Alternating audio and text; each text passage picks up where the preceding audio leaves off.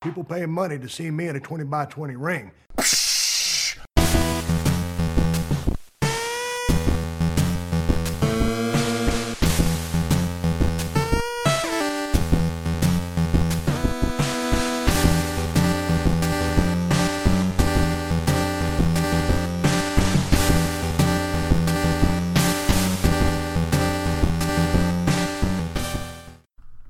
Ladies and gentlemen, welcome back to another edition of the 20-by-20 Ring Crew. I am your co-host, Joe, and I am here with the one and only Matt. What's going on, Matt? What's up? We're back for episode number 70. And, you know, before we started recording, Matt over here just remarked, hey, we're recording 70. I'm like, holy shit. Like, it doesn't feel like 70 episodes. No, it doesn't feel like it, but yeah, 70. Holy crap. That's a lot of wrestling. It is. It is a lot of wrestling, a lot of everything. Jesus. Like, now it's just hitting me like a ton of bricks. That's at least at the very bare minimum, 70 hours of recording. A lot of editing. A lot of editing. Oh, yeah. Lots of editing.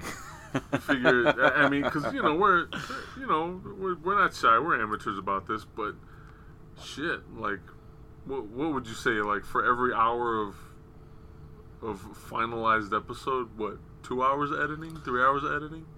At least, yeah. Fuck yeah. Oh yeah. Yeah, you got a lot of trying to figure out what to do as you. I hate editing. There's no doubt about that. It's part of the process. It is part of the process, but it is a very tiring thing. It is. For people that do it for a living, God bless you. Yeah. Oh my God. Yes.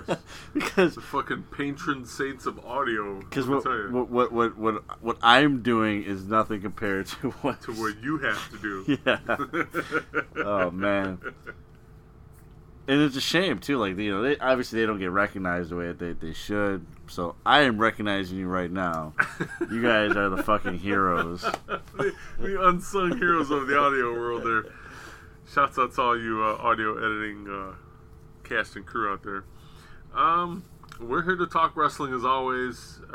Something we didn't really touch on the last time we got together for an episode. That was WWE Stomping Ground. Really quick before we get into Stomping Ground, as always, we have wrestling on in the background as we're recording because Matt and I love to watch wrestling. We are watching Ring of Honor's Best in the World. If I'm not mistaken, this is taking place in Baltimore, Maryland. UMBC Event Center. And we're watching a match between Jonathan Gresham and, why is his name escaping me? Silas Young. Thank you, Silas Young. It is a pure rules only wrestling match.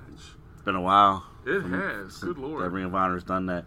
Do you remember the Pure Championship they used to have? I do remember. That was such a cool. I wish they would bring something like that back. How has a championship like that not made it back? Not just the Ring of Honor, but like anywhere. I don't know. Right. I don't know anybody that runs a Pure title right now. Especially in this day and age where we're seeing. Oh, I take that back. Isn't there one in like Stardom? There might be. Yeah, I think so. There might be one in Stardom. Yeah, you're right. Jonathan Gresham picks up the win via the octopus submission, and so Gresham beats Silas Young. Where's that lady? Oh yeah, that lady was definitely on something. That's for sure. She was not. There's an older African American lady in the audience. She looked like Jerry Lynn? Yeah, that guy looked like Jerry Lynn. Yeah, sorry, I didn't cut you off. No, you're fine. She's near the front row on one of the sides of the ring, and she just looks like she's either sleeping or she's had one too many drinks. Or both. Yeah, or both. I mean, she looks very relaxed. She looks like she's pretty relaxed and having a good time there, watching some wrestling. So far, this has been a good show. This is, by the way, from 2019. We are watching it via my Honor Club subscription. But if you guys want to check this out, there's definitely some good matches on here. Some more matches that we're anticipating to be really good. get over there on Fight.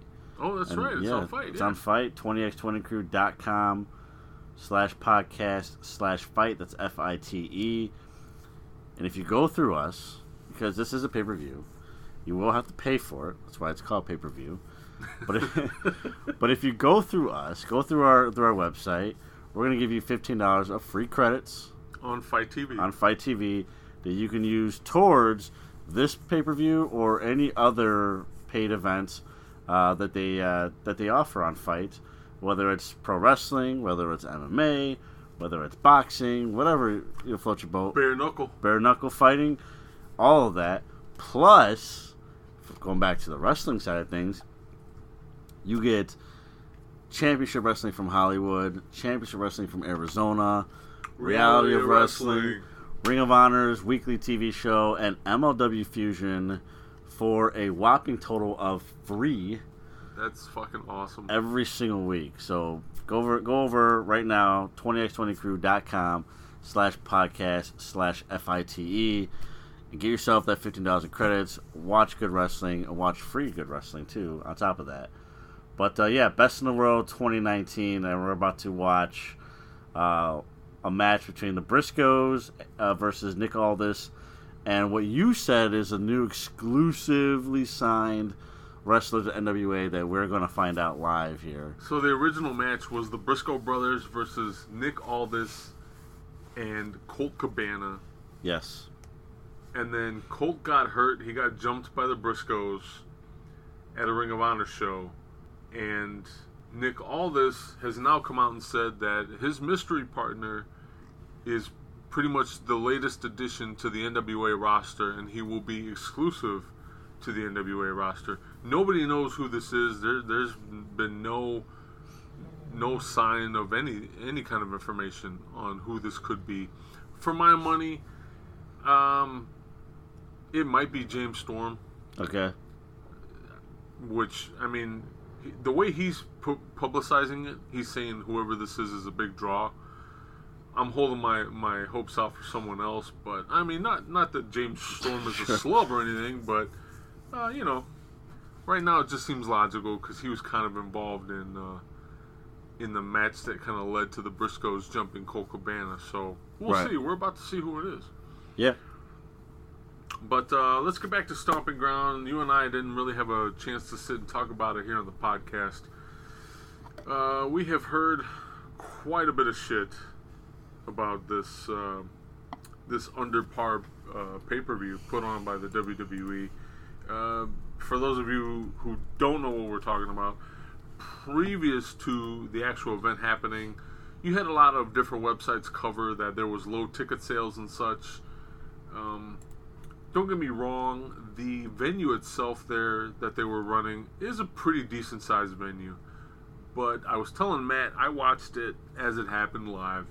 I think Matt caught it a little while after that, but if you sit and watch, and you have the... What was your answer? Oh. Eli Drake. Eli Drake. Holy shit. Okay. He's the guy. I forgot he left Impact Wrestling. He did, yeah. Yeah, so Eli Drake is the new exclusive signee to NWA. Congrats, NWA. I'm excited. I'm not like crazy excited, but I'm excited. He's got talent. He does. As a guy holds up a sign, "You are not Repo Man." That is fucking awesome. Stomping Ground. So the venue, pretty decent sized venue, but they were having trouble selling tickets. I know for people in the area, it was reported that they were giving away 2-for-1 tickets to the show, which is always a bad sign for your show if you're cutting shit in half price. But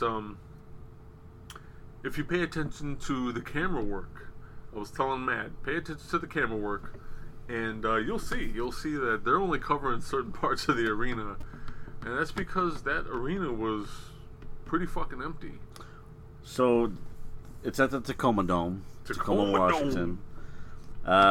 Capacity maximum capacity is around 23,000. So let's call it the 20,000 range, roughly. 19 to 21,000. We'll give them. The approximate number that were there. Mm-hmm. You ready for this number? I can't wait. I want to hear it. 6,000. Holy shit!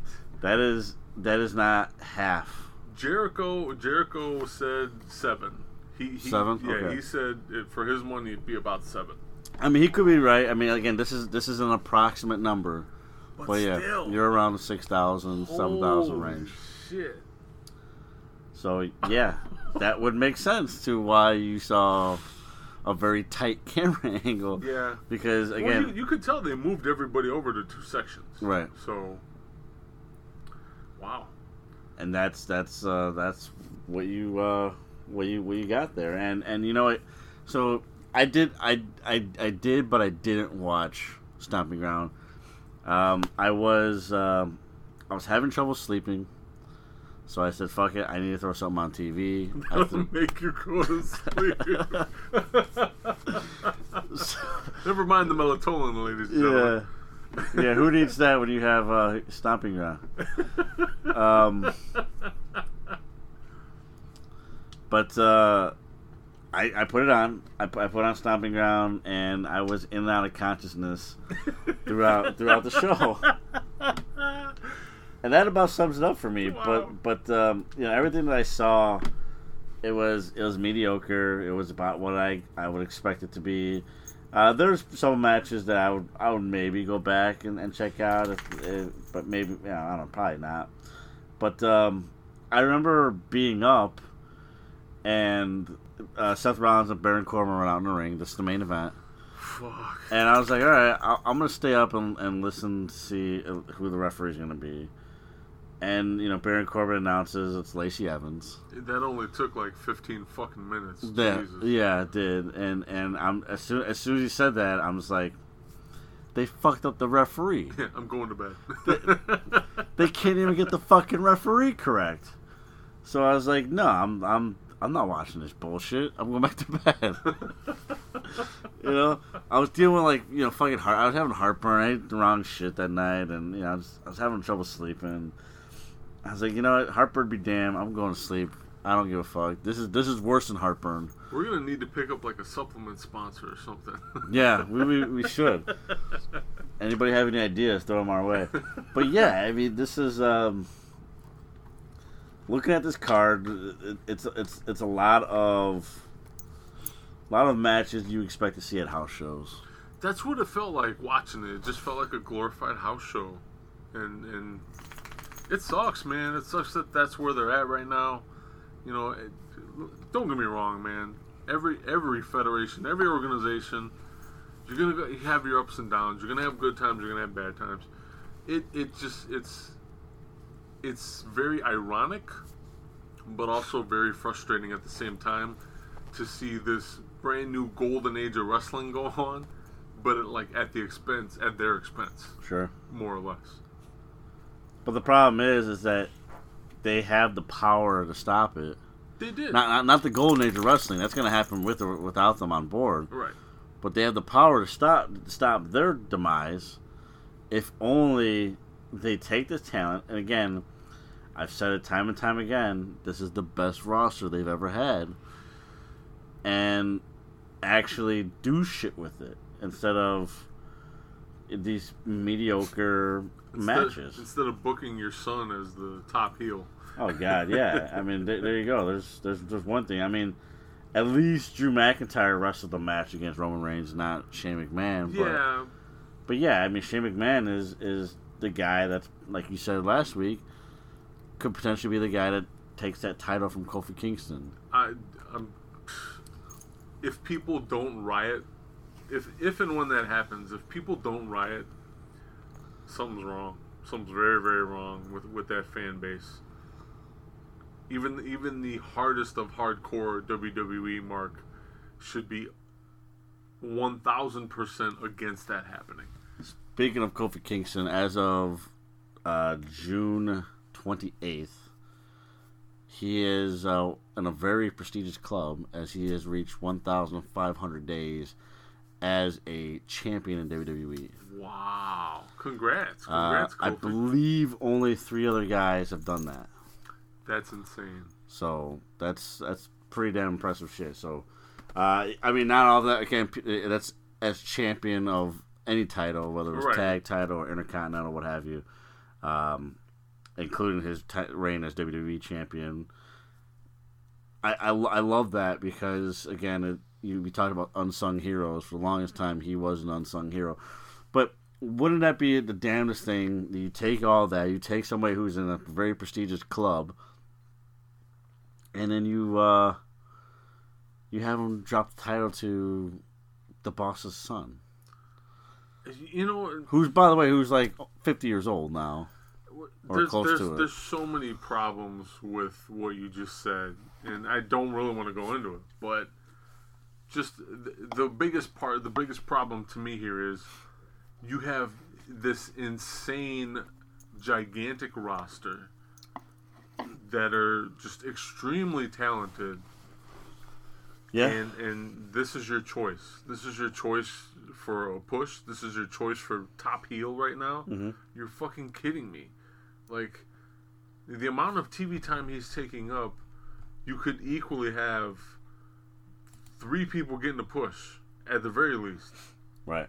And the writing staff is, they're going with this. Like, I don't fucking understand it. I really don't.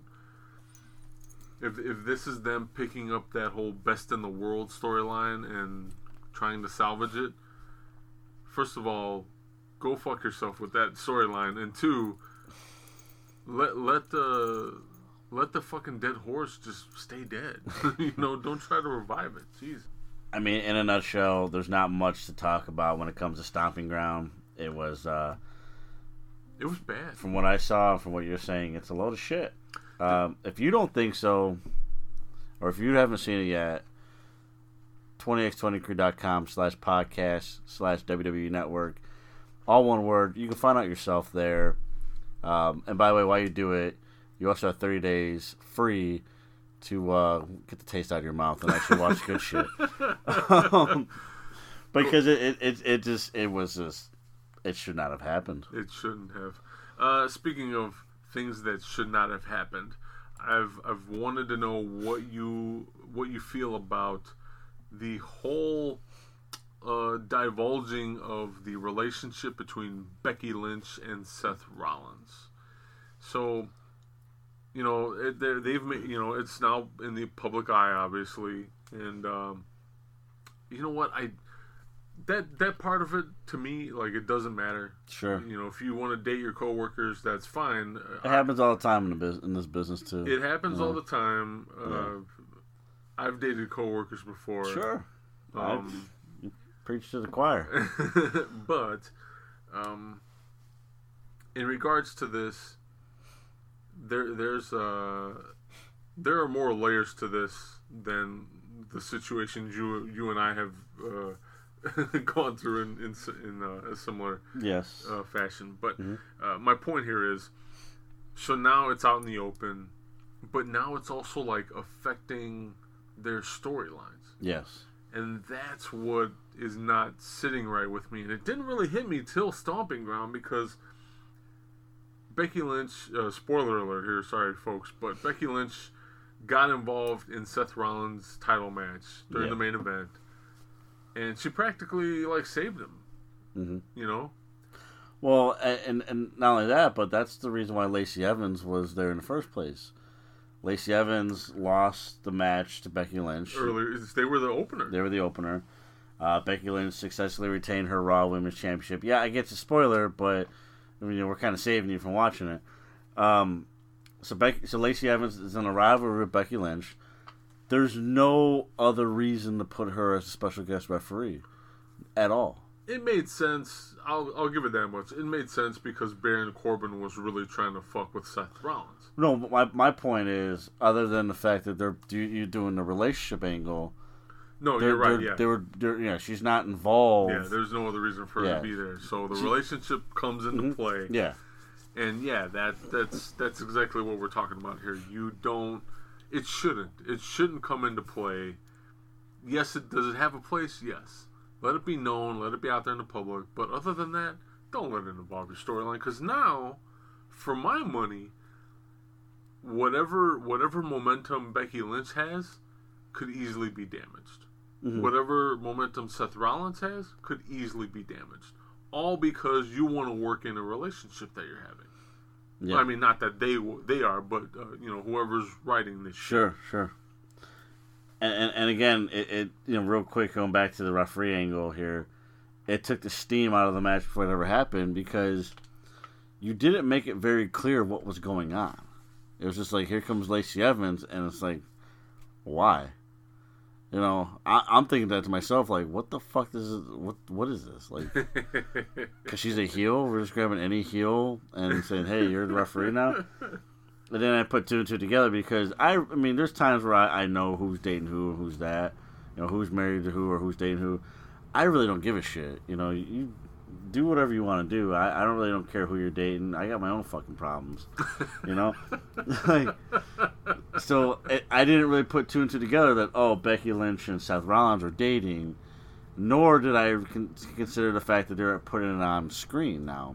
To me, it's a dangerous business because right now, Becky Lynch, going into this year, the hottest thing in WWE, bar none, white hot. Does she need the distraction of fighting her man's battle on top of what she's trying to do with the women's division? It's bad. It's bad business. It is bad business, and I think it's worse for Becky than it is Seth.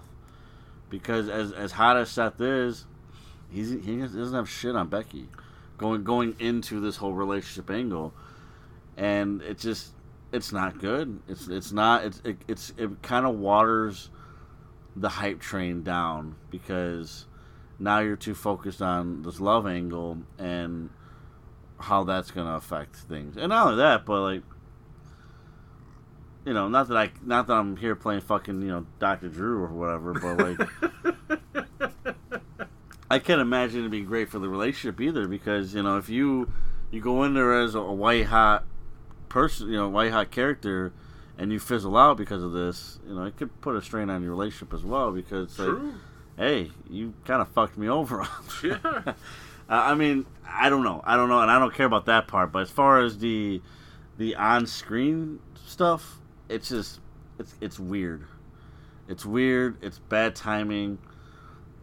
There's other things you can do, and I think they should have kept them separate. You know, again, you want to post things on social media, or this or that, whatever. You do whatever you want to do. But as far as the kayfabe aspect of it, they should have been two different entities. Absolutely, and, you know, there's one more thing that I feel we should mention. Oh, good God!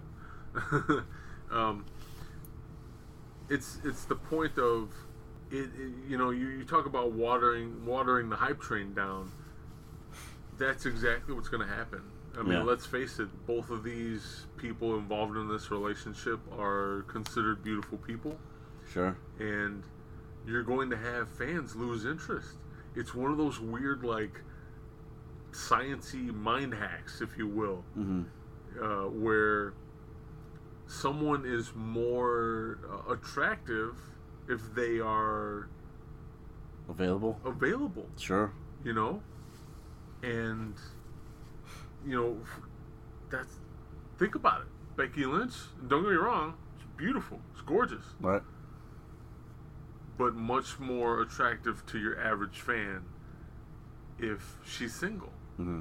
That's just the way it works. That's not me. That's not my opinion. That's scientific fact. Yeah. And this goes beyond wrestling. You know, whether you're going to see your favorite singer, or, you know, or you know, music artist. You know, look, the Beatles, fucking Britney Spears, you name it. Like, just anybody. If they're single, or they're perceived to be single, guess what? They're just that much more attractive. Sure.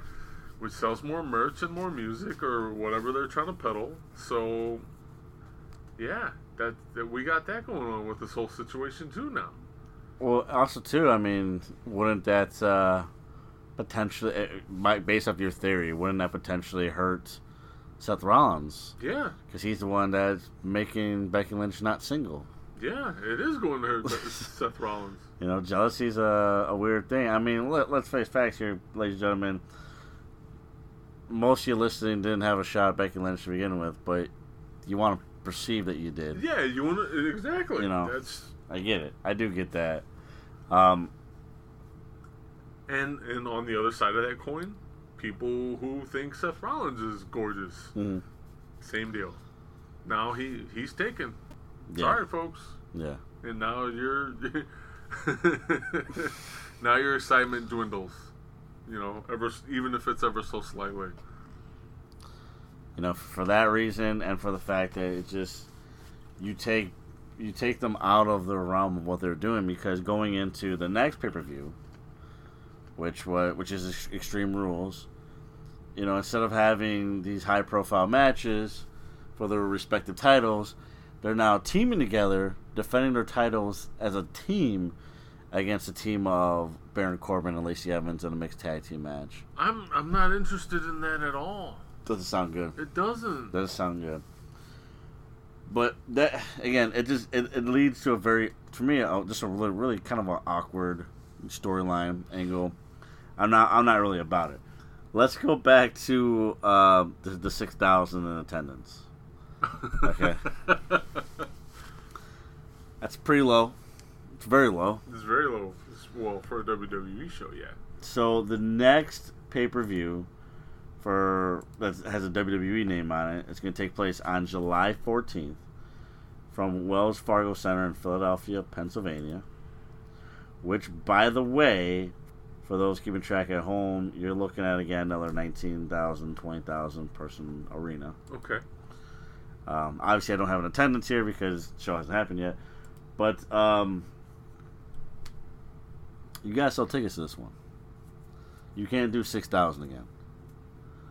It just doesn't work. So, what do you do to sell tickets? Well, you put on a good card. Well, that's number one. Or so we would assume. But again, you know, we're talking, you know, the Becky Lynch Seth Rollins championship match. But there's another special tag team match that's happening. That involves a guy he's in there to sell tickets. So here's his opponents: Shane McMahon and Drew McIntyre. I'm already turned off. I said Shane McMahon. But Shane McMahon and Drew McIntyre. His tag team partner is going to be Roman Reigns. Okay, he's a big star in the company. Okay. Mm-hmm. The guy that we're talking about is none other than The Undertaker.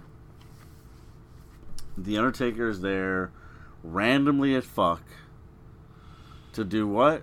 To make sure that they sell more than 6,000 tickets.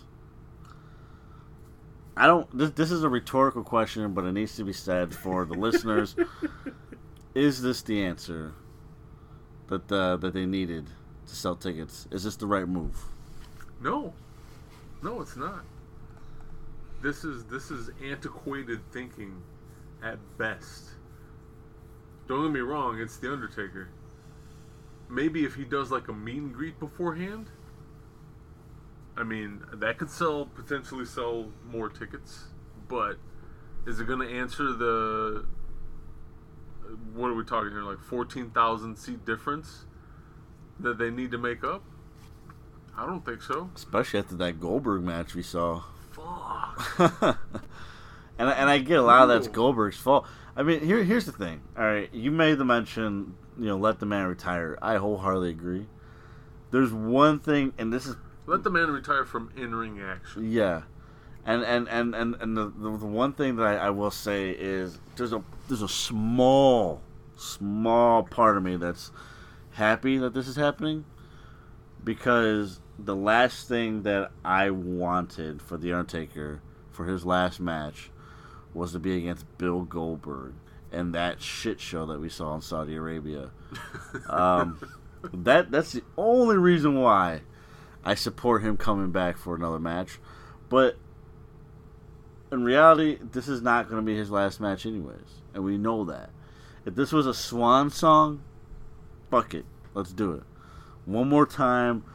That's it. But we all know that when push comes to shove, Vince is going to call him again, and he's going to be back. Yeah. This right here is a waste of The Undertaker.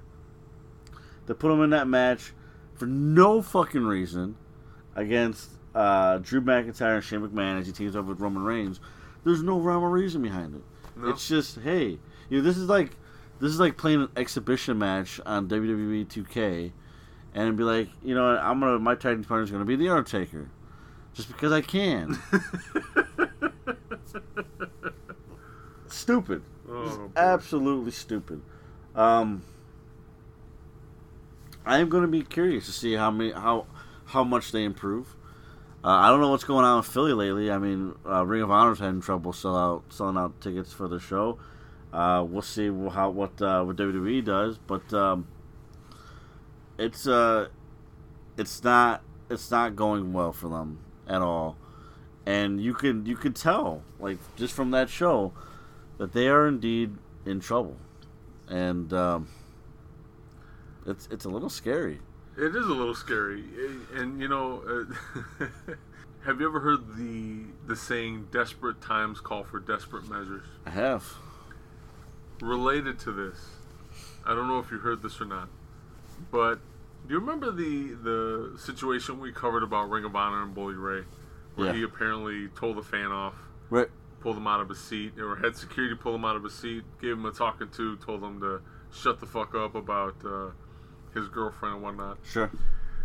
Kevin Owens, and don't get me wrong, I'm not saying WWE told Kevin Owens to do this, because I don't think that at all. Mm-hmm.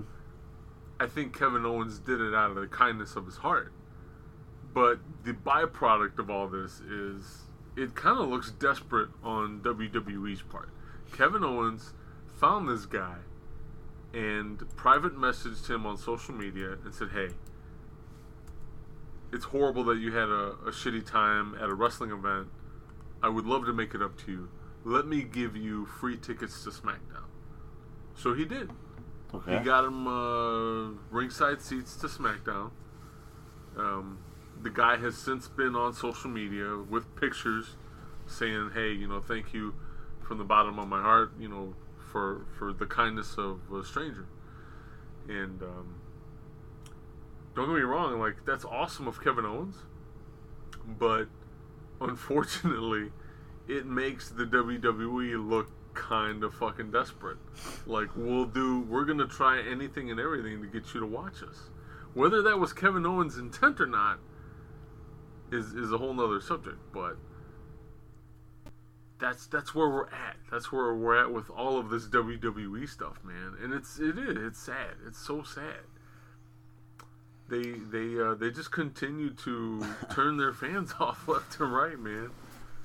Yeah. When we talked about how great of a summer it's gonna be, it's really hard to plug WWE stuff. It is.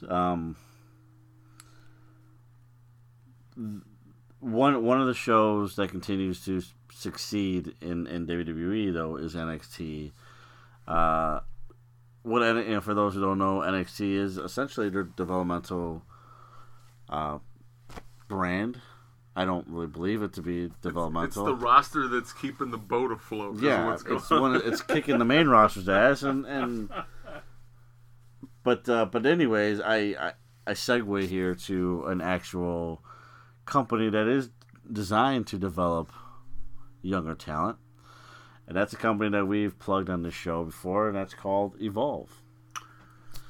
Evolve, for those who don't know, they've been around for 10 years, and they are going to be celebrating their 10th anniversary on July 13th. That's a Saturday night, from the 2300 Arena, the infamous 2300 Arena, formerly known as the ECW Arena, in Philadelphia, South Philly.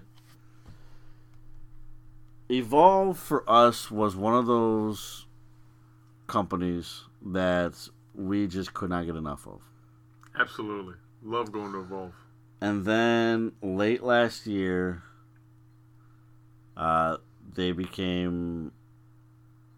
full-time affiliated with WWE. And got raided. Yeah. That's two different scenarios, but yeah. They are an official breeder to WWE now.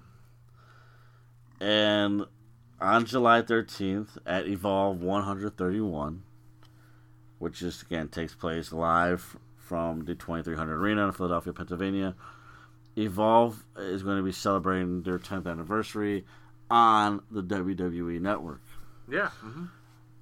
On paper, this is a win for Evolve. Huge win. Mm-hmm. Right? Mm-hmm. Exposure galore. Yet again, though, and I'm going to tell you why, yep. WWE has fucked that up. So let's start from the beginning. Let's start here with the NXT Championship. You figure here you're probably going to get nothing. NXT is the highest you're going to go as far as championships being put on the line here. You're probably not going to see the WWE title or Universal title defended. I mean, and really nor should they be. But one championship so far that is scheduled to be defended is the NXT Championship. Mm-hmm. Held currently by Adam Cole. Bebe. He's defending that title against Akira Tozawa. Now, I know Akira Tozawa has lineage with Evolve. Mm-hmm. Correct me if I'm wrong. You want to showcase. This is supposed to be a showcase for Evolve. Yeah. So you want to showcase your best talent from Evolve. Mm-hmm. For me, I like Tozawa. He's a good wrestler. But for me, wouldn't it make more sense to have your best talent from Evolve take on and challenge Adam Cole for the NXT Championship and really give people an idea of what the fuck Evolve's all about? This has been going on for like at least the past 6 months. Yeah. We've got to see names like Kyle O'Reilly, Bobby Fish, Velveteen Dream. All matches, not all of them championship matches, mind you, but all matches, best versus best. Yep. Evolve versus NXT, mm-hmm. Evolve versus WWE, what have you. So at a time when it really matters, what do? We're going to put Adam Cole, have him defend the title against Akira Tozawa, who's on 205 Live. Yeah, who's a fucking cruiserweight. What the fuck? Where's AR Fox at? Huh? I love AR Fox, and I'm going to get to AR Fox in a second. To me, the easy answer is Austin Theory. He was right after AR Fox. Where's Austin Theory? Austin Theory is the guy who we've said it many times is probably going to be in a WWE roster sooner than later, yeah, on an NXT brand. He wrestles Adam Cole. Now, I don't expect him to win the title, but puts on a hell of a show. I think it. So I don't expect him to, but again, if you're really trying to push this company, what if the audacity that this kid from Evolve takes that fucking belt, especially if you're about to sign him? It's too much like right, man. It's too much like right, meaning it's not going to happen. Adam Cole just got that belt. Yeah. There's no way he's gonna. There's no way he's gonna drop it. So forget that. But I'd make it an option, but I hear what you're saying. No, you're right. But it's not gonna happen. Right, okay, that's fine. But also, why can't we compromise a little more? Austin Theory versus Adam Cole. You go and you do like a 30-minute draw, mm-hmm. 60-minute draw. What does it hurt? You get both guys across. Mm-hmm.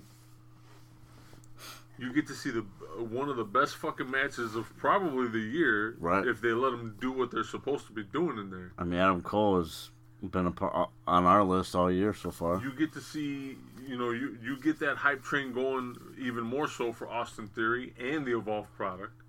in, you know, as a byproduct of the match. You get to see Adam Cole do his thing, hype up NXT even more. Like, all this should be common fucking sense. They've been doing it all, like, pretty much all fucking 2019 with these dream matches that they've been sprinkling on Evolve cards here and there. And now all of a sudden, no, it's like, it's, I don't fucking get it. I don't get it. It's an anniversary show. People are going to want to show up to the fucking show. A huge time to promote it. A huge time to promote the fucking card and to that roster. And you don't do it. And again, I'm not picking on Akira Tozawa. I'm not. No, I'm not. He's the... he would be the messenger. Mm-hmm. You know, we're not trying to shoot him. Right. It just... It's a farce. That's what this is. Already. They are doing a Catch Point reunion match between Drew Gulak and Matt Riddle. Okay. I mean, seeing that Catch Point isn't even a fucking thing anymore, I don't really see that as being necessary. I mean, there's other... Again, dropping the ball. Both of those guys are on fucking WWE television now. Yeah. Where's your Evolve guys? Yeah. Where? Why can't Matt Riddle fight somebody from Evolve? Yeah. Like...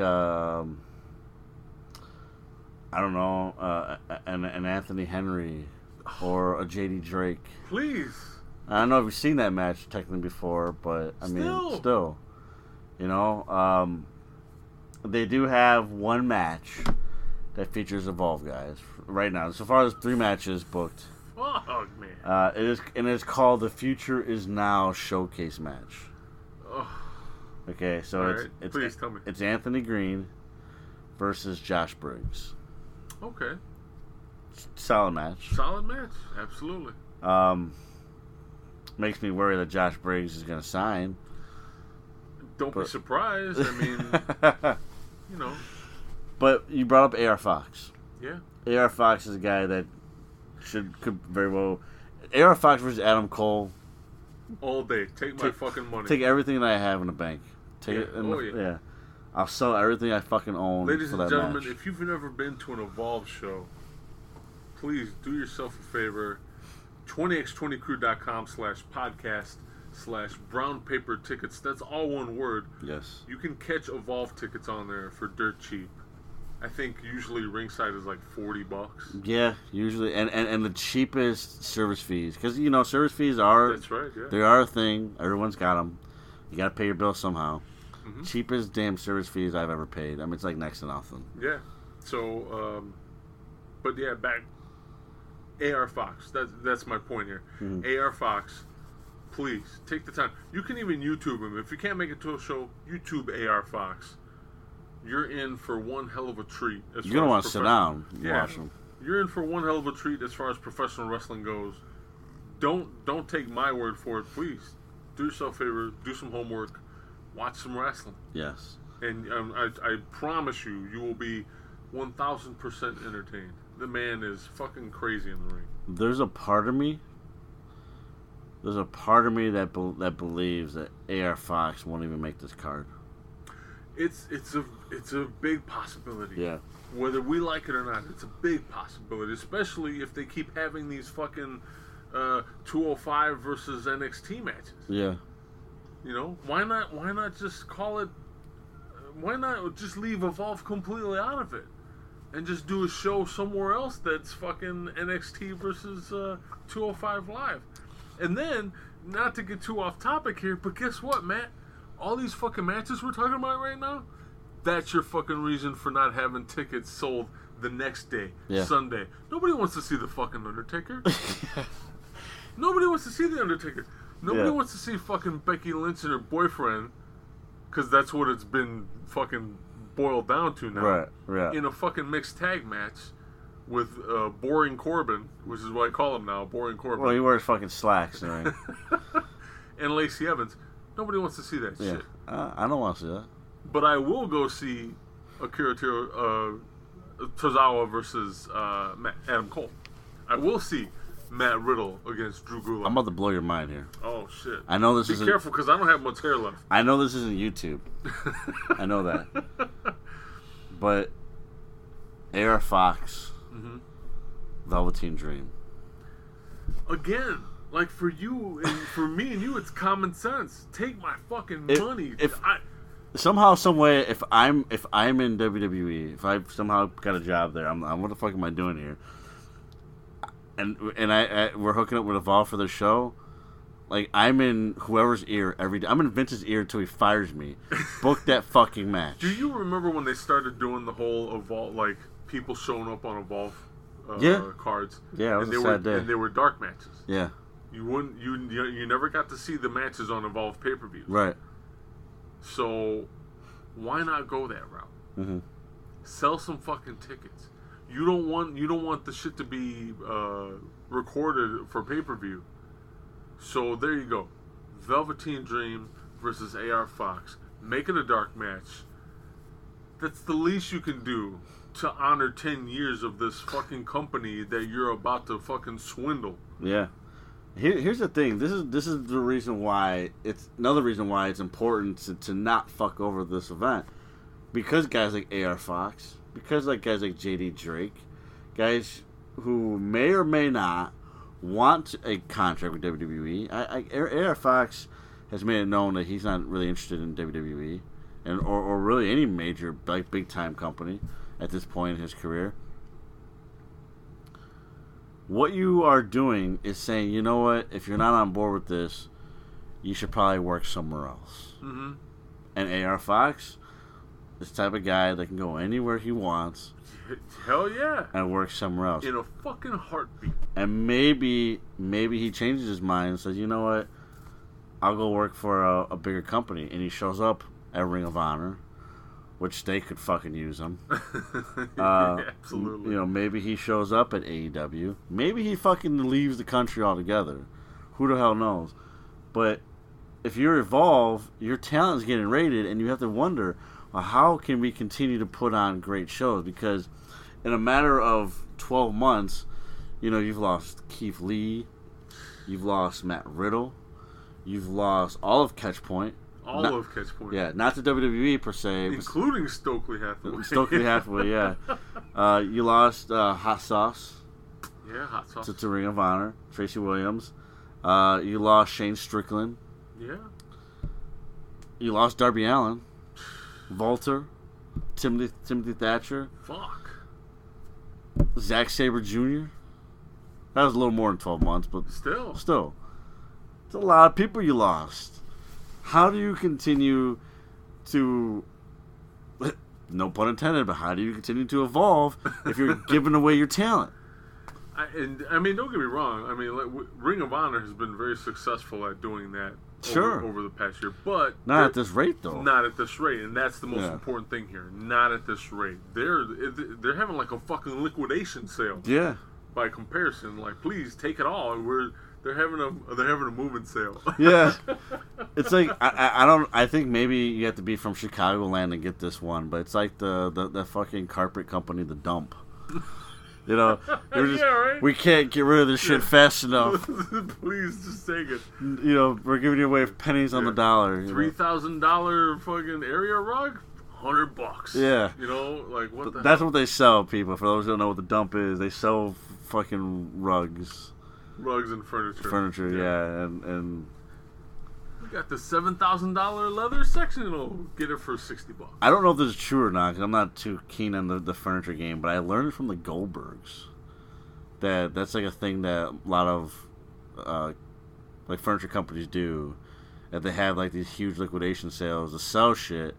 Like, we have to sell or we're going out of business. Mm-hmm. And they're not really going out of business. It's just...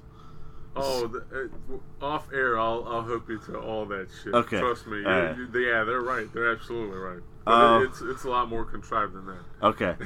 Oh, look at this shit. Oh, shit. Look at PCO. Ladies and gentlemen, we're watching Ring of Honor, Best in the World, live from Baltimore. And we're about to see the Ring of Honor 6-man tag team championships be defended by Villain Enterprises. and they are paying homage to the Road Warriors. They have come out with spiked football pads, and they have their own logo on the fucking six-man tag belts. Yeah, I noticed that too. That's pretty cool. That's fucking sweet. This is fucking awesome. I love it. Absolutely love it. I know you're a huge Road Warriors fan. Hell yeah. PCO is too fucking giddy to be doing it. He's out of his mind to begin with. Yeah. But that's a whole nother podcast there. It's cool to see Brody King back in Ring of Honor. Hell yeah. He had a really good run in New Japan during that Best of the Super Juniors tour. Lifeblood, man. They keep taking hits. They lost to Neil Dashwood. She's obviously gone. But now they just recently lost Juice Robinson, and it's going to be one to wonder if David Finlay's ever going to come back to Ring of Honor, or if he's going to follow Juice Robinson and stick with New Japan.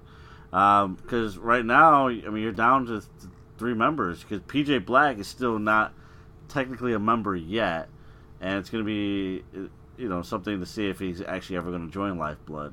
Yeah. So, like, it was really a cool angle. But now you're down to Mark Haskins, Tracy Williams, and Bandito, who we saw earlier took a loss to Shane Strickland.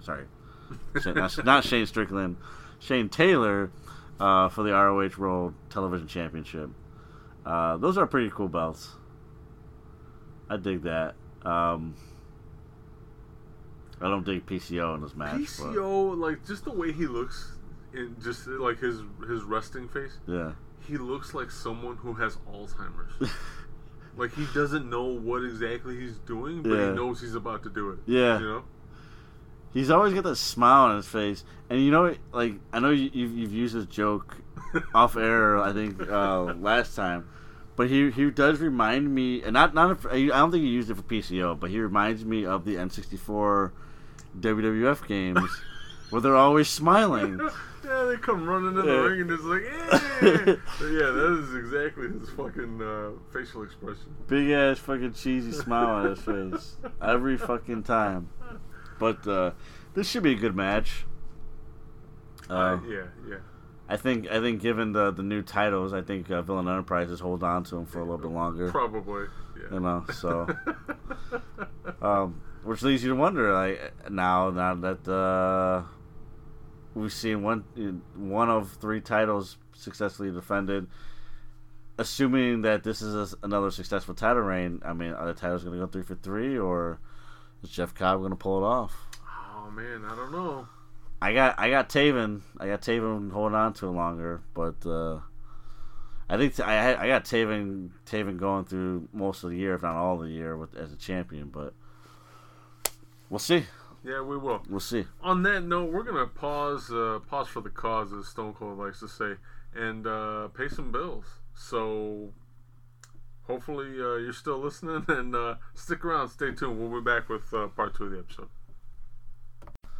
This episode of the 20x20 Ring Crew has been brought to you by Podcoin. Joe, if you're anything like me, you love podcasts, but wouldn't it be better if you got paid while doing it? Absolutely. Fellas, ladies, children of all ages, you can now be paid to listen to us, the 20x20 Ring Crew. That's right, ladies and gentlemen. Sit there, enjoy Matt and I go back and forth about professional wrestling all day, all night. Now, it's not straight out cash.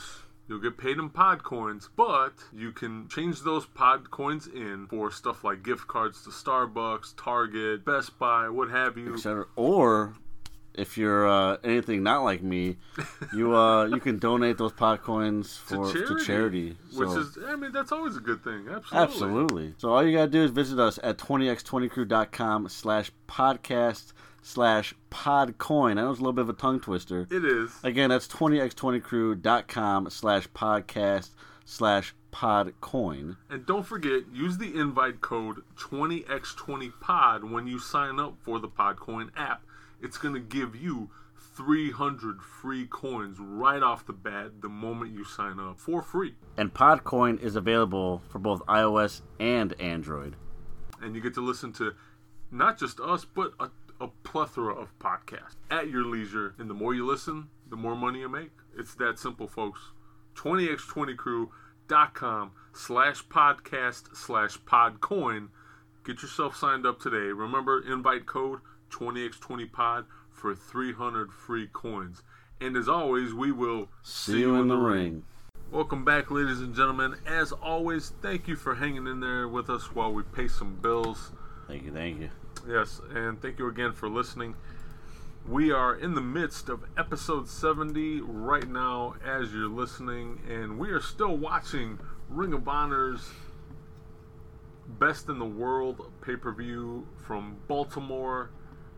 And actually, we're on the main event right now watching Jeff Cobb get his title shot against the Matt Taven, who is essentially formerly of the Kingdom, I guess, right? I mean, they still do matches together, but they're trying to wean them away from the other two guys, right? Well, as they should. Jeff Cobb's a fucking beast. Good God. Yeah, he's a monster in the ring who's got stamina for days and high-flying spots. And speaking of high-flying spots, oh my God, one-handed he suplex. He did a one-handed suplex.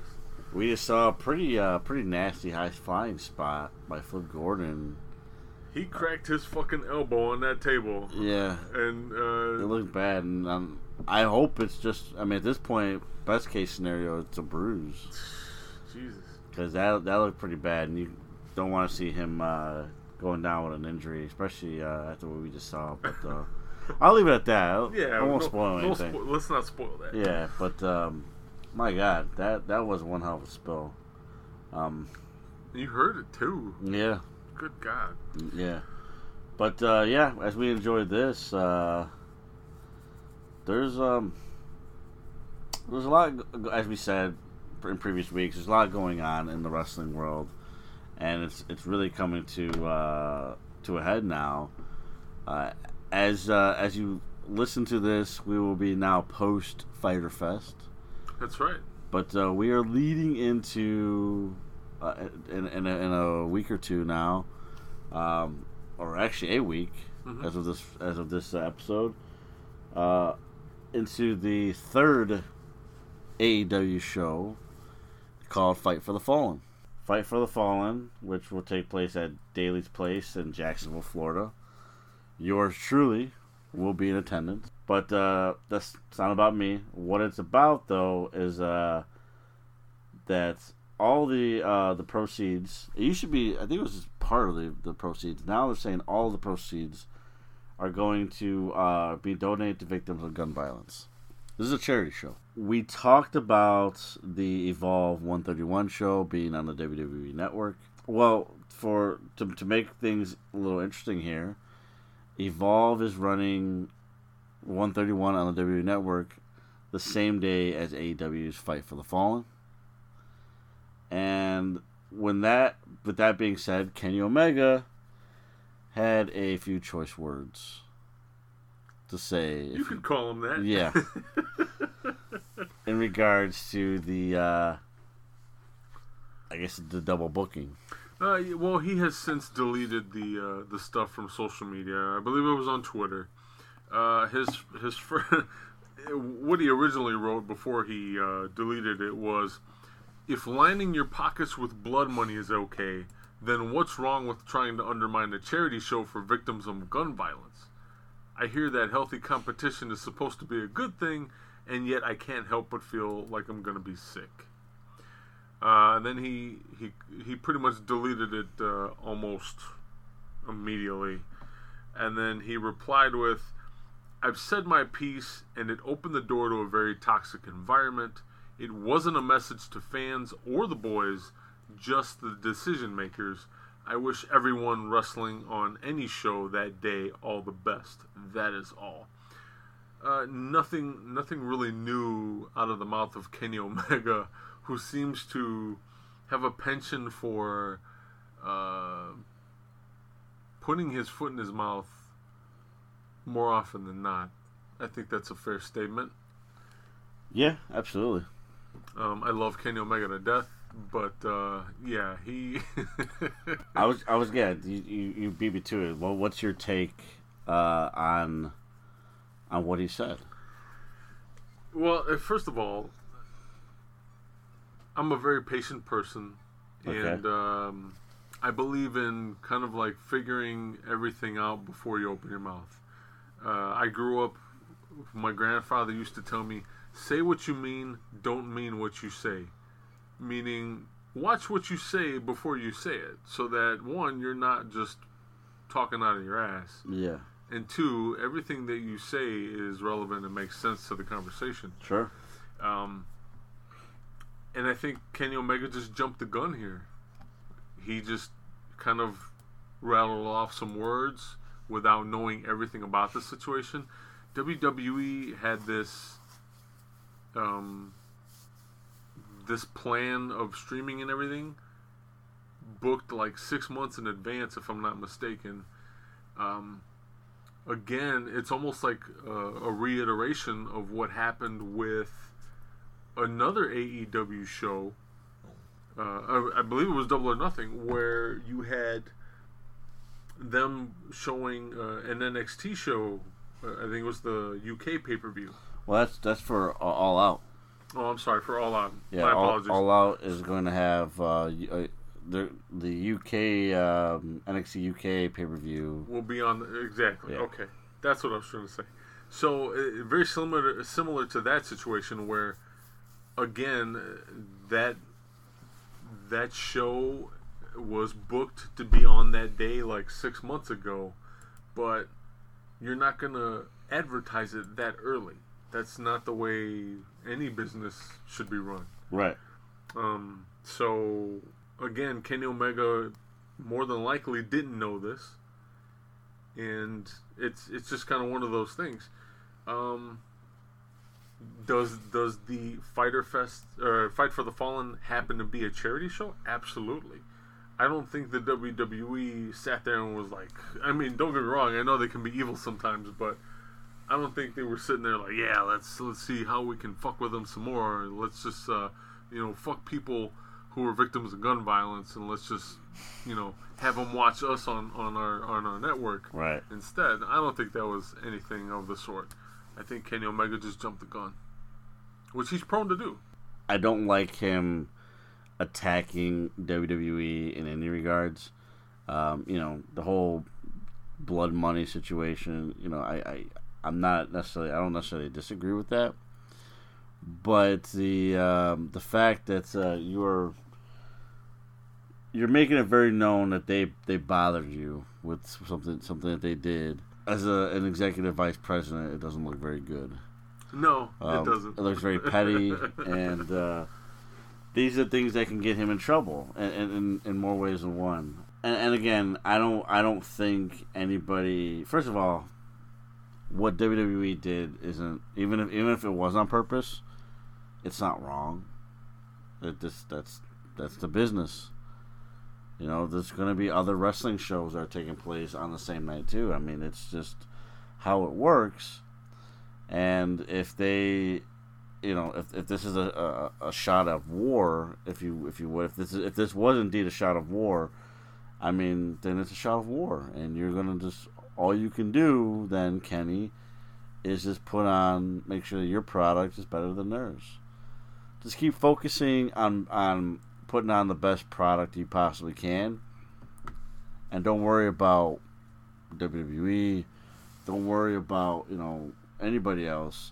And this is kind of the problem that I have with these kind of wars, these battles, is that people are going to look at each other and be get upset about things that they do, or try to beat them, make it a us versus them, instead of just saying we're just going to beat everybody by being the best thing we can possibly be. If somebody's booking a show the same night for Fight for the Fallen, then what you do is make sure that Fight for the Fallen is the best goddamn show of the night. And it beats Evolve 131, which at this rate doesn't look like it's going to be a problem. My thing for Kenny Omega is don't take things so goddamn personally. Because that's what he did here. Well, you know what? He's a very passionate person, especially when it comes to professional wrestling. And that's what I love about him, but it's a double-edged sword. It is. Speaking of Kenny Omega and AEW shows, how do you feel about the whole TV deal? Right now it's scheduled to be, it looks like it's going to be Wednesday night, according to Mr. Meltzer. Wednesday night, around October 2nd. If that's the case, that's only a few days before SmackDown premieres on the Fox Network. Yeah. Interesting, to say the least. Right. It looks like the time slot for AEW's what we're gonna call right now Wednesday Night Dynamite is gonna be between 8 and 10 Eastern. And I think, if I'm not mistaken, that's essentially pretty much the same time slot that SmackDown's gonna have on Fox. Yeah.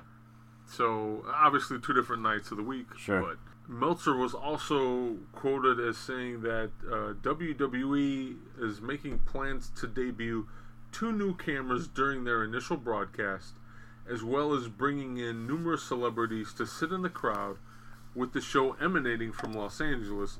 Undoubtedly, they'd like to make AEW's show 2 days earlier look minor league compared to SmackDown on Fox. So... we keep talking this whole whether there's a war or not. Sure. Between these companies. I don't know. I still don't know. I don't know if I would call it a war, but definitely a little game of one-upsmanship here and there, or so it seems. Mm-hmm. They go on to say Tuesday night would be kind of conflicting for AEW because...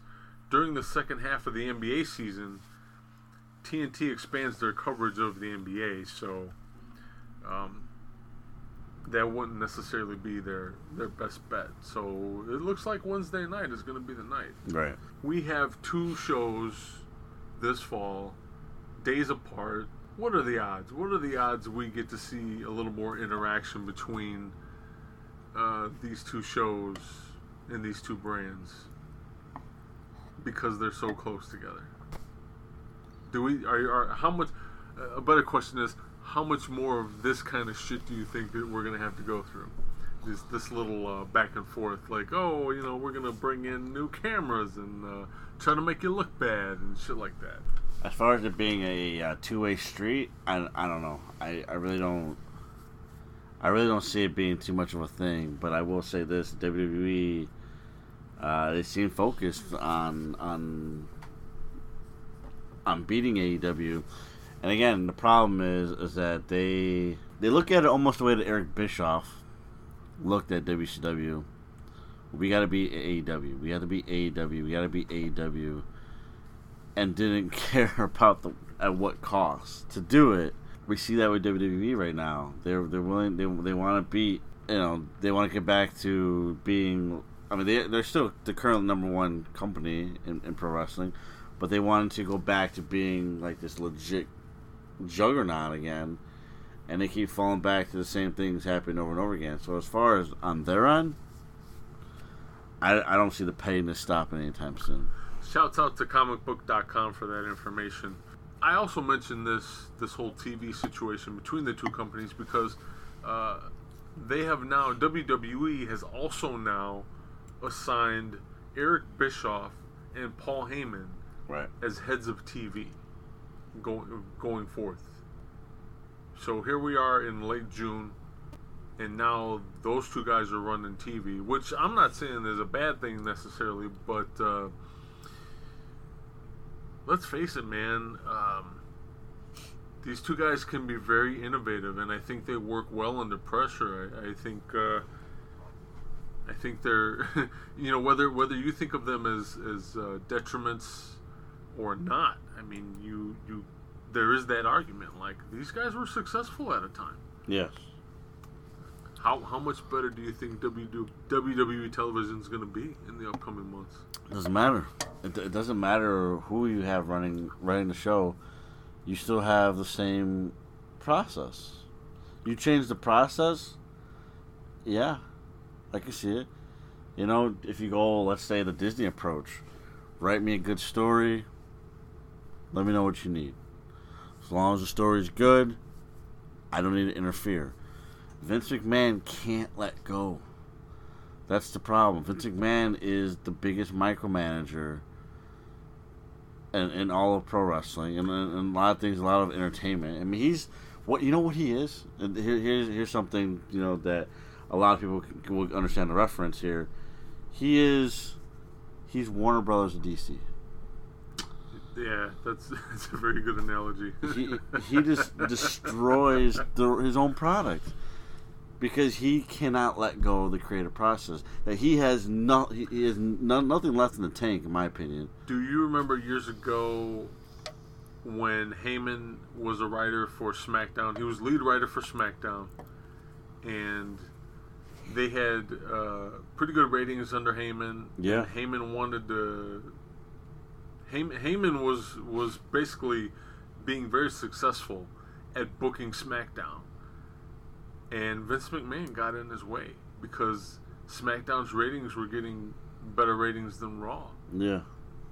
And Vince put a kibosh to it. And he ended up fucking firing Heyman. Yeah. And well, it wasn't just that, too. I'll never forget, hearing Stephanie McMahon talk about working with Paul Heyman. This was before that. This was during his run as general manager, mm-hmm. Where she didn't say this verbatim, but she disliked Paul Heyman so much, and this part that she did say verbatim, that even if they were good ideas, I would turn them down because it was Paul. And she looked right in the camera and said that with justification, and I was like, how is that good business? You're turning out good ideas because that's Paul. I don't like him. But you know what? Isn't it par for the course for that company? Yeah. And that's why I say what I say. It doesn't matter. It doesn't matter who's writing it. Vince McMahon cannot let go of that company. He cannot just take back and realize that he doesn't have the creative mindset anymore. He just doesn't. Hypothetically, I say that very strongly here, hypothetically speaking, if he somehow miraculously lets go and relinquishes control and lets Bischoff and Heyman run TV their way, what are we dealing with then?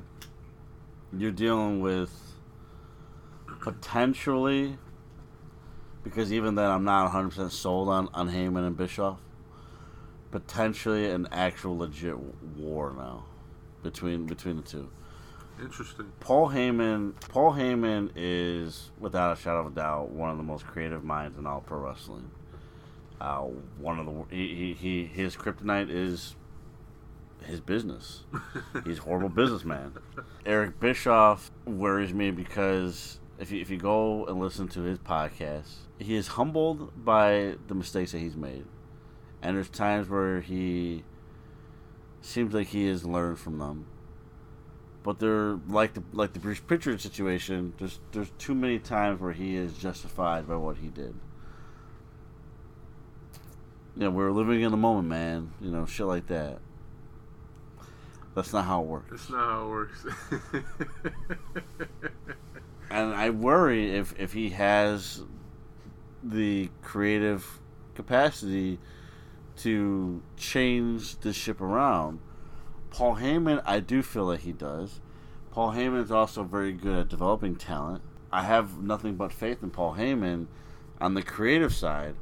But Eric Bischoff scares me because really... A lot of times when he even says so himself, like, I wasn't involved in that, I wasn't involved in this. Well, what did you do? Yeah, what did you do? So, I'm skeptical, to say the least, on Eric Bischoff. So, as a whole, I think you need more than that. Speaking of more than that, Tessa Blanchard, over the past. What, year and a half now, has come out like gangbusters, in a general sense. I mean, she everywhere she's gone, she's been uber successful. Yep, held multiple championships. Current 2 championships right now, at least. Yeah, for women wrestling and warrior wrestling.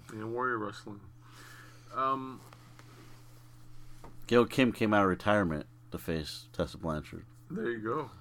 I think that speaks volumes. Yeah.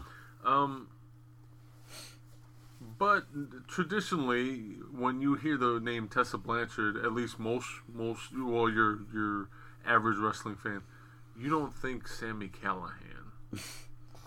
You don't really think intergender, because let's face it, intergender as a normal thing isn't normal yet, and it probably should be at this point.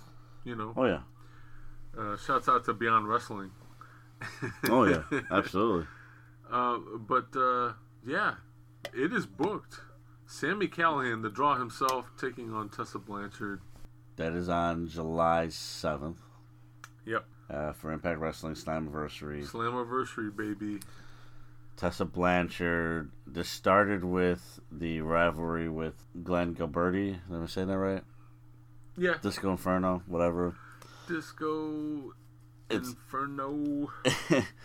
It's led all the way to Sami Callihan. I mean, she in a recent episode of Impact, she went through Jake Christ of OVE, and now she's taking on the leader.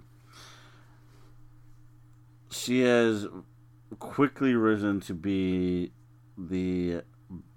one of the hottest female in-ring performers in the business today, in the business right now. She continues to revolutionize the business, and she's doing it right now by putting women wrestling on, figuratively on her shoulders, and taking on men head on, and breaking down barriers in ways that other companies aren't doing yet.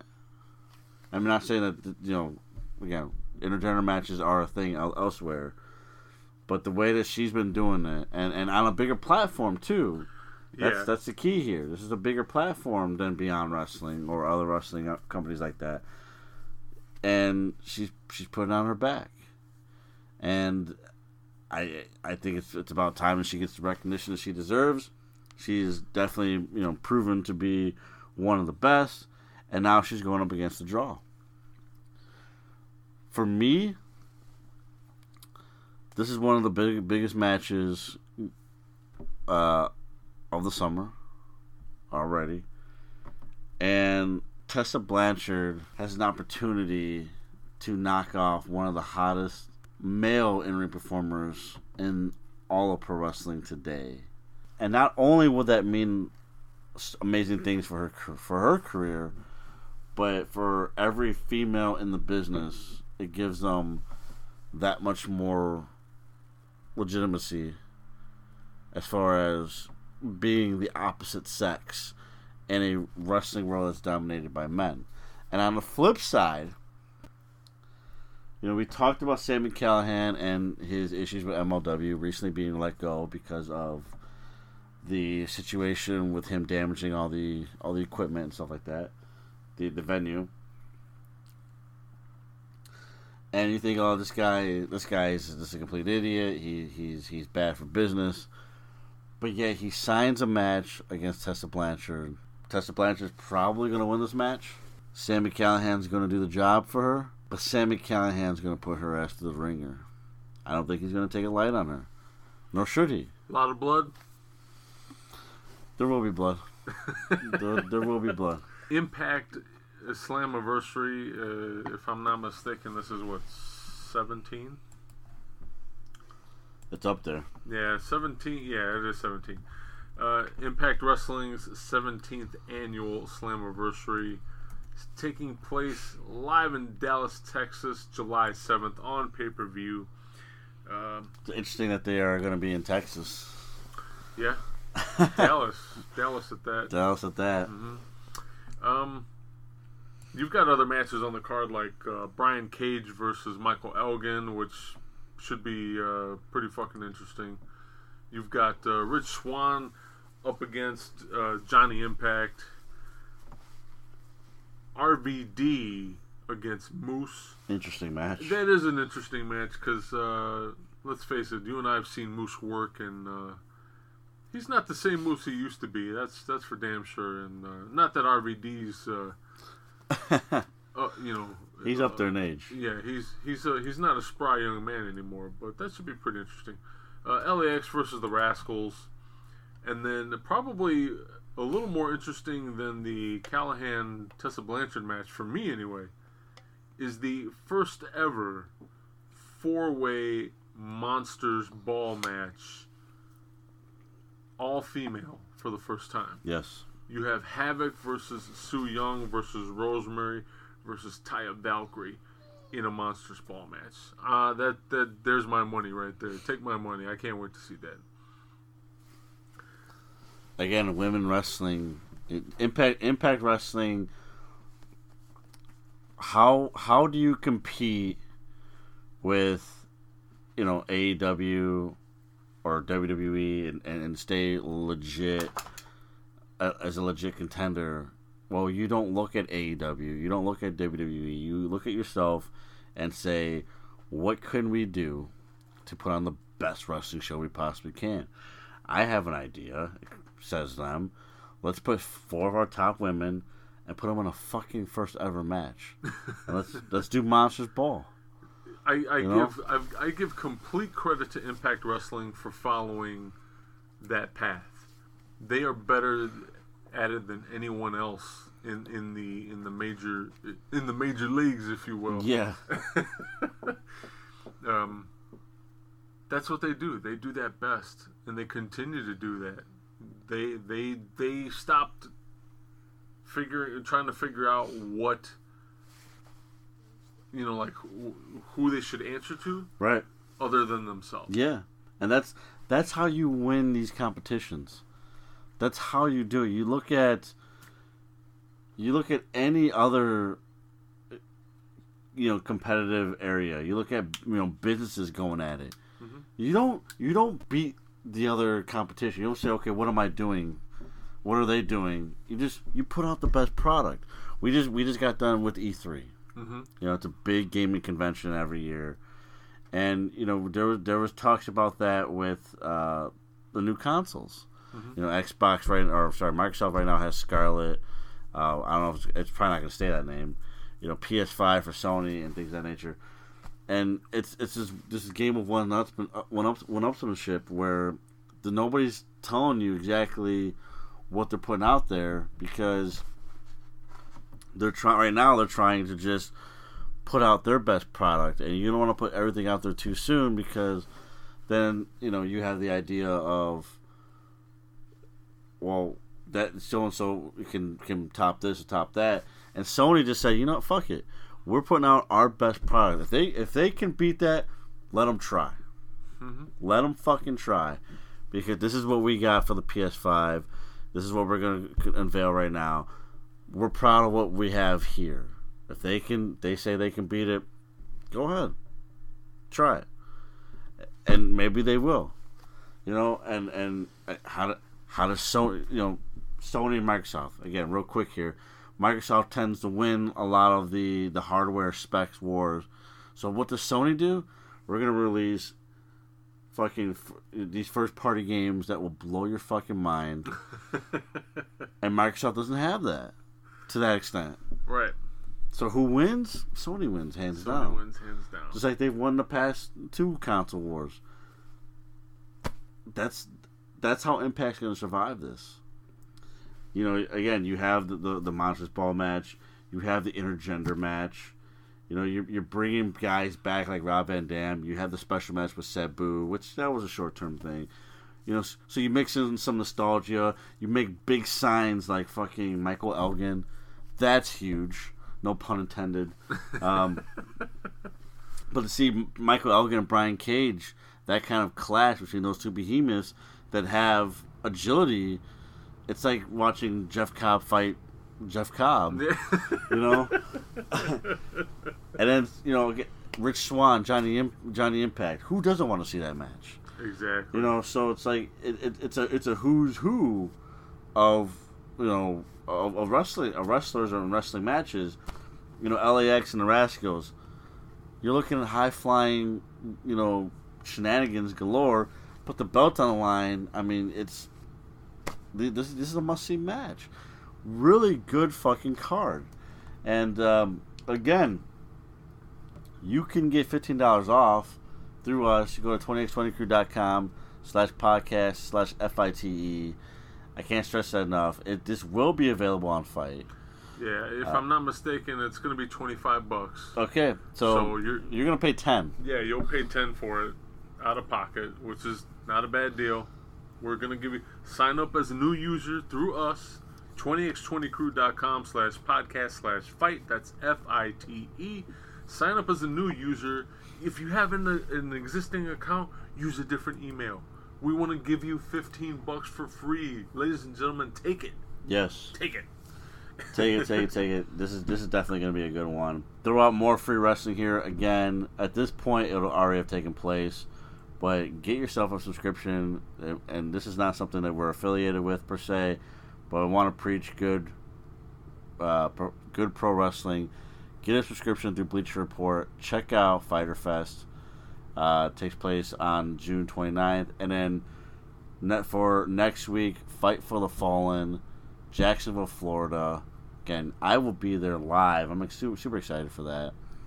That's also on Bleacher Report for free, absolutely free. They just want they just want you to watch, check out the product. And again, proceeds for the gate are, and I'm sure merchandise and things of that nature are going to go to victims of gun violence. Again, good charity, good cause. That's all for free, guys. I can't stress that enough. Check out good free wrestling. And also too, as of this recording, we're just one day away from one of the biggest things that happen in pro wrestling. The G1's coming to the United States. Damn. Ain't that something? The G1 Climax is coming to the United States, first time ever. American Airlines Center in Dallas, Texas. If you happen to be in Dallas or you still want to go, there are secondary market tickets out there. You can, if I'm not mistaken, we do have access to those. Stop on over and see us, 20x20crew.com/podcast/NJPW. We have ticket listings on the page. Yes. If they're available. And if you can't, get yourself a subscription to NJPW World using that same link. Again, that's 20x20crew.com/podcast/NJPW. And you get 30 days free. Yeah. Which means you get the entire G1 Climax for free. Yeah, absolutely. For free. Amongst all the other awesome shit that's happened this year so far. So, again, this is a great time to kind of bring yourself back into pro wrestling if you haven't done so already, or just continue to watch good pro wrestling. So, I'm excited, man. I'm beyond excited. We got a lot of watching to do. Absolutely. We're going to wrap up the show this week. Again, thank you for listening, as always. Thank you for all your support. We love to sit and talk wrestling each and every week with you guys. If you want to come find us on social media, we're available at facebook.com/20x20crew. That is our official Facebook page. You can come talk to us on Facebook. We have our own Facebook group, facebook.com/groups/20x20talk. Come talk to Matt and I about all things wrestling and then some. We're available on Twitter, twitter.com/20x20crew. Also available on Instagram, instagram.com/20x20crew.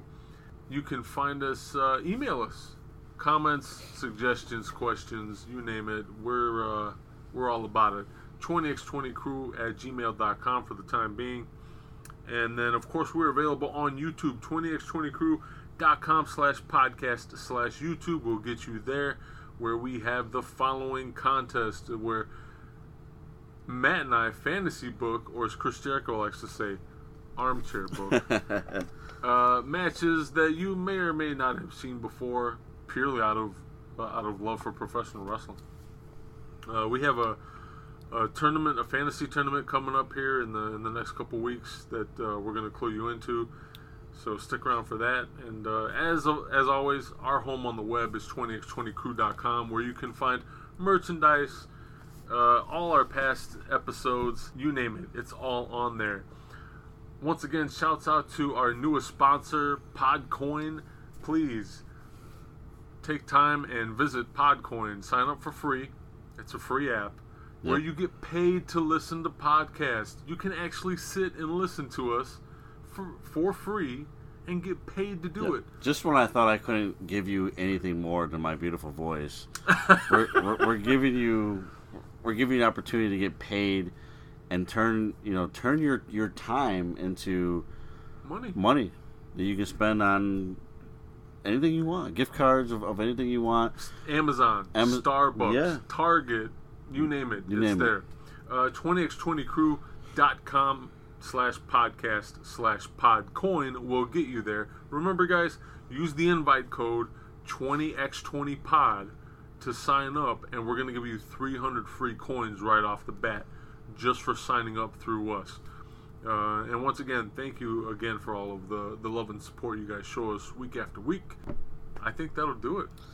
Yeah. You want to do it this week? You know, I definitely do want to do it. Ladies and gentlemen, this has been episode 70. I still can't believe it's been 70 episodes. Dude. For those who are listening to this on the day of this release, thank you so much for doing so. And I want to point out, for those who are listening in the great country of the USA, this is 4th of July weekend. Want to remind everybody to have a great 4th of July weekend. Be safe out there.